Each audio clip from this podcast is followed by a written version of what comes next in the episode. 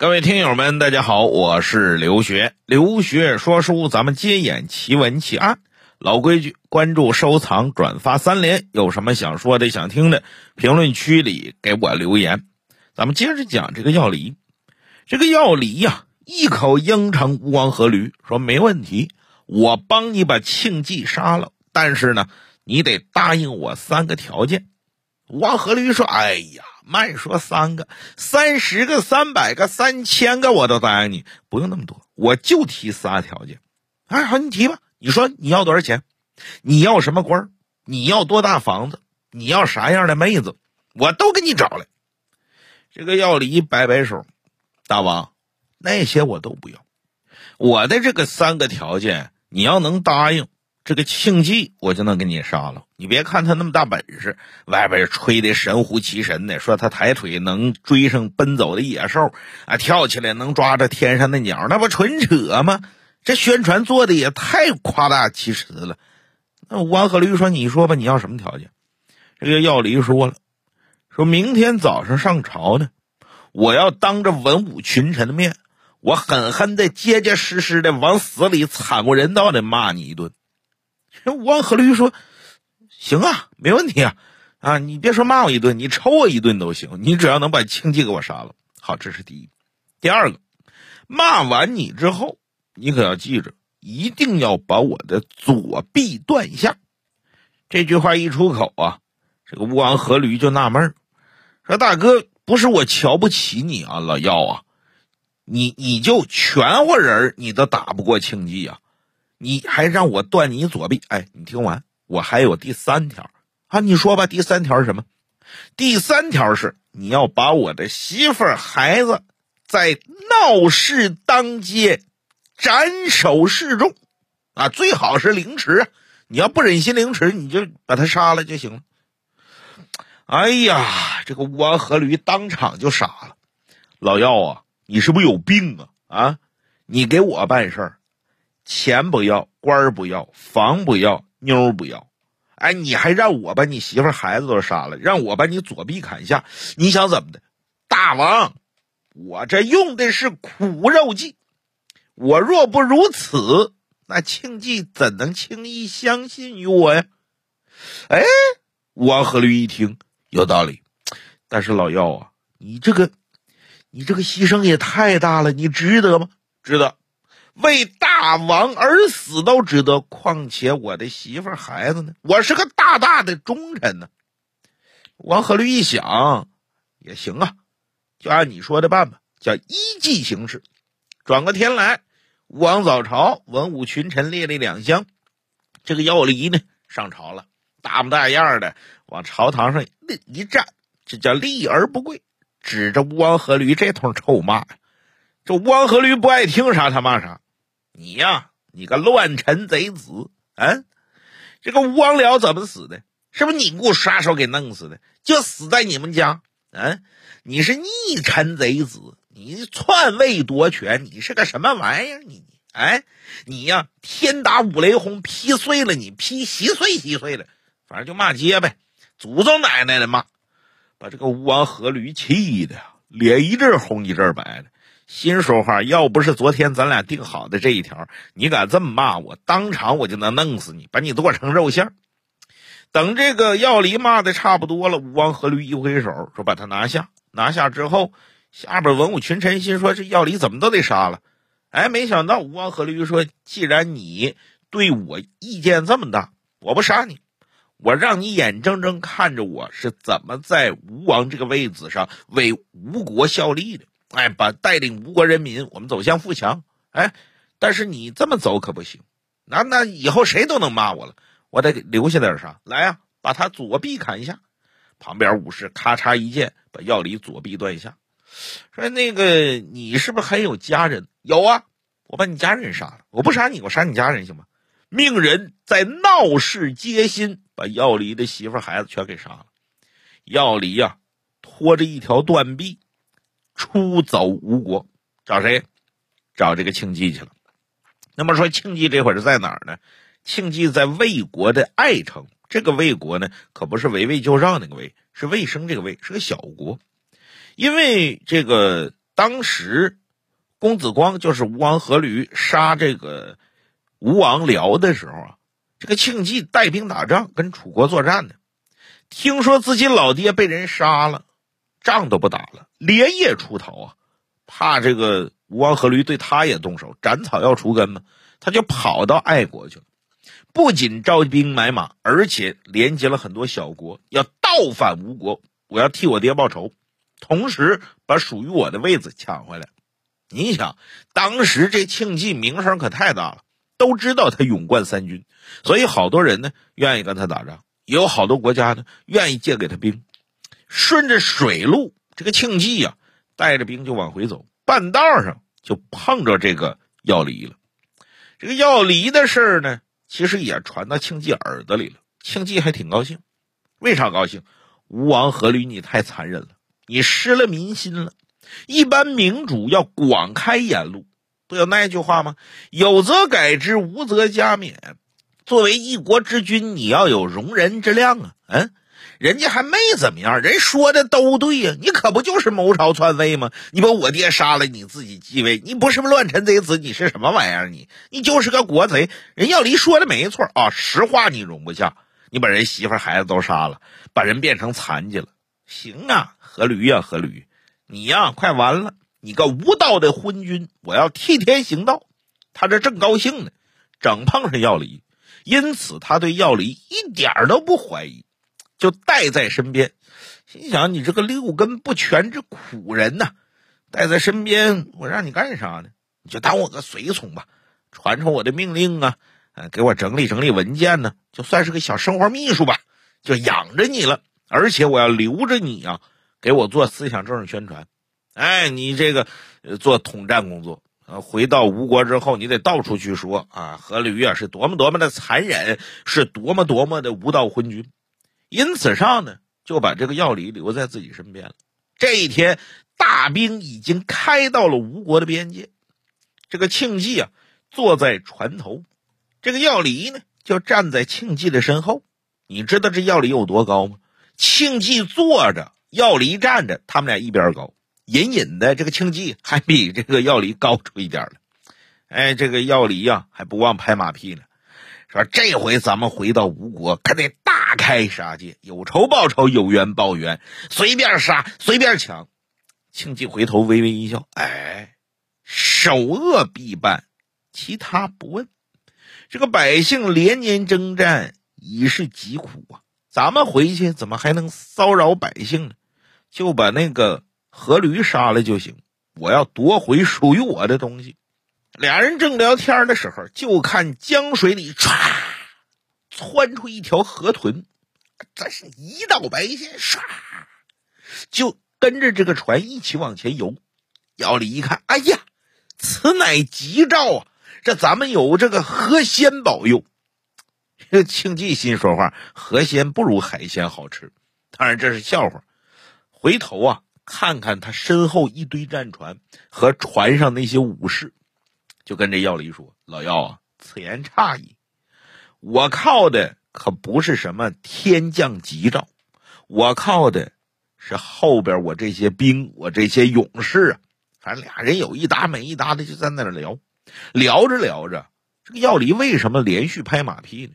就是要激起庆忌的这种轻浮之心。他没想到庆忌到现在还很冷静，但即便如此。庆忌面对着滔滔江水，面对着越来越近的吴国，也是心潮澎湃。他不是坐那儿吗？不由得他就站起来了。站起来之后，独立舟头，他就想吟首诗。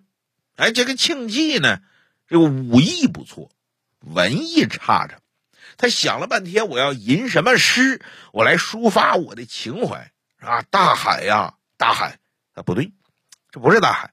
大江啊，大江，哎，这江里还有，还有，还有，他这还没想好呢，突然觉得背后凉飕飕的，嗓子眼发咸，胸口发闷，低头一看，露出个脊尖儿，一柄短戟，正从他背后啊，噗，扎进去了，给扎透了。几尖从前胸给扎出来。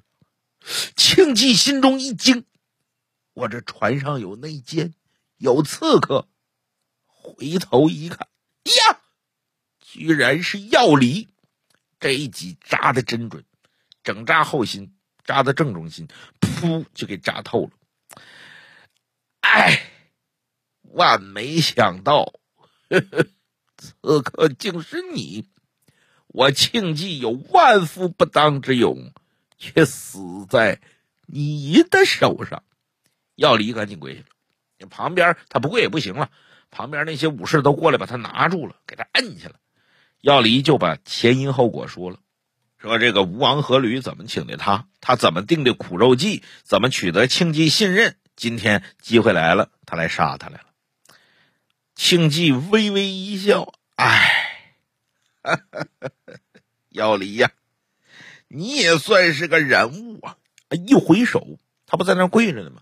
一回手，把药离的这个脚脖子攥住了。攥住之后，倒提起来，就跟拎小鸡儿似的。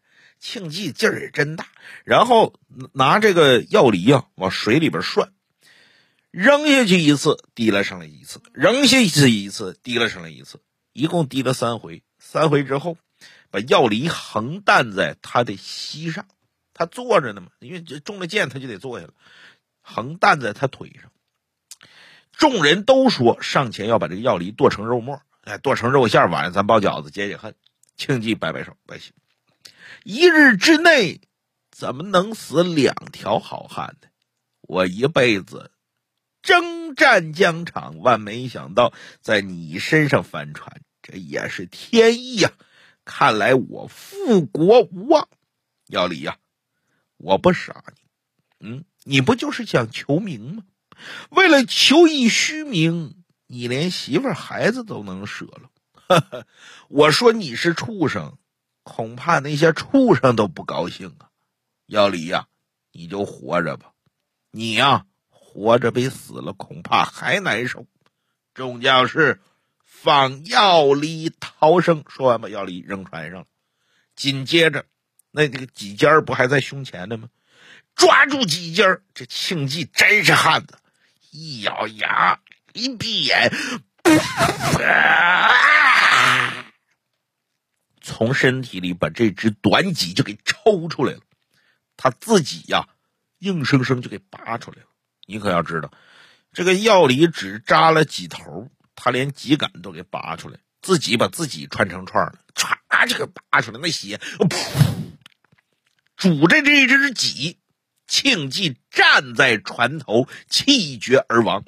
真是汉子，庆忌是站着死的，当然是不是我不知道啊，我没在船上，我觉得他应该站着死，因为啥？从之前药离跟庆忌一问一答，说明这个庆忌第一个，他有治国的情怀，有治国的本事，他回去当了吴王，吴国的百姓也应该是很幸福的，嗯，当然这是后话，我希望他能够死得更悲壮，更像他的性格一点。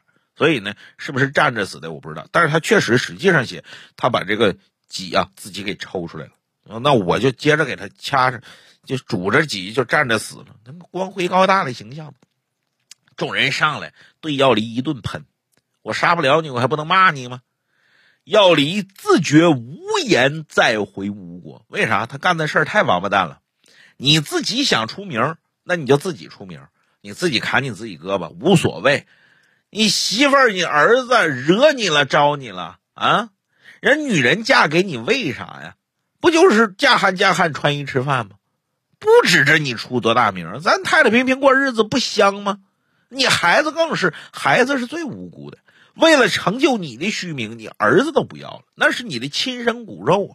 真像庆忌说的，要离你连畜生都不如。哎，万幸这个要离呢，多少还要点脸。说要离嘛，他也要脸。拔出随身携带的匕首，说：“这个我呀，为了自己出名，我孩子、我媳妇都死了，我还有什么脸活在这个世上呢？万幸吴王的差事我完成了，也算不辱使命。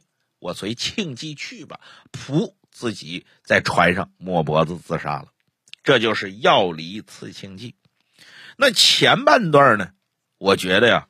那个姓鲁的大哥，那个姓鲁的医生得学学药理。为什么学药理呢？就是人家要惹呀，惹比自己能耐大的，那你算是人物，你算是爷们儿，你是立上棍儿了，对不对？你像孙悟空似的，满天神佛，爱谁谁，我大闹天宫，如来佛都不不不放在眼里啊。尽管他法力没有如来佛大，对吧？被如来佛压在五行山下，但是肉烂嘴不烂呢，嘴上就说我不服，怎么的？不服放出来，咱们重新打过，是吧？咱单挑，是吧？是兄弟就来砍我，你这是爷们儿。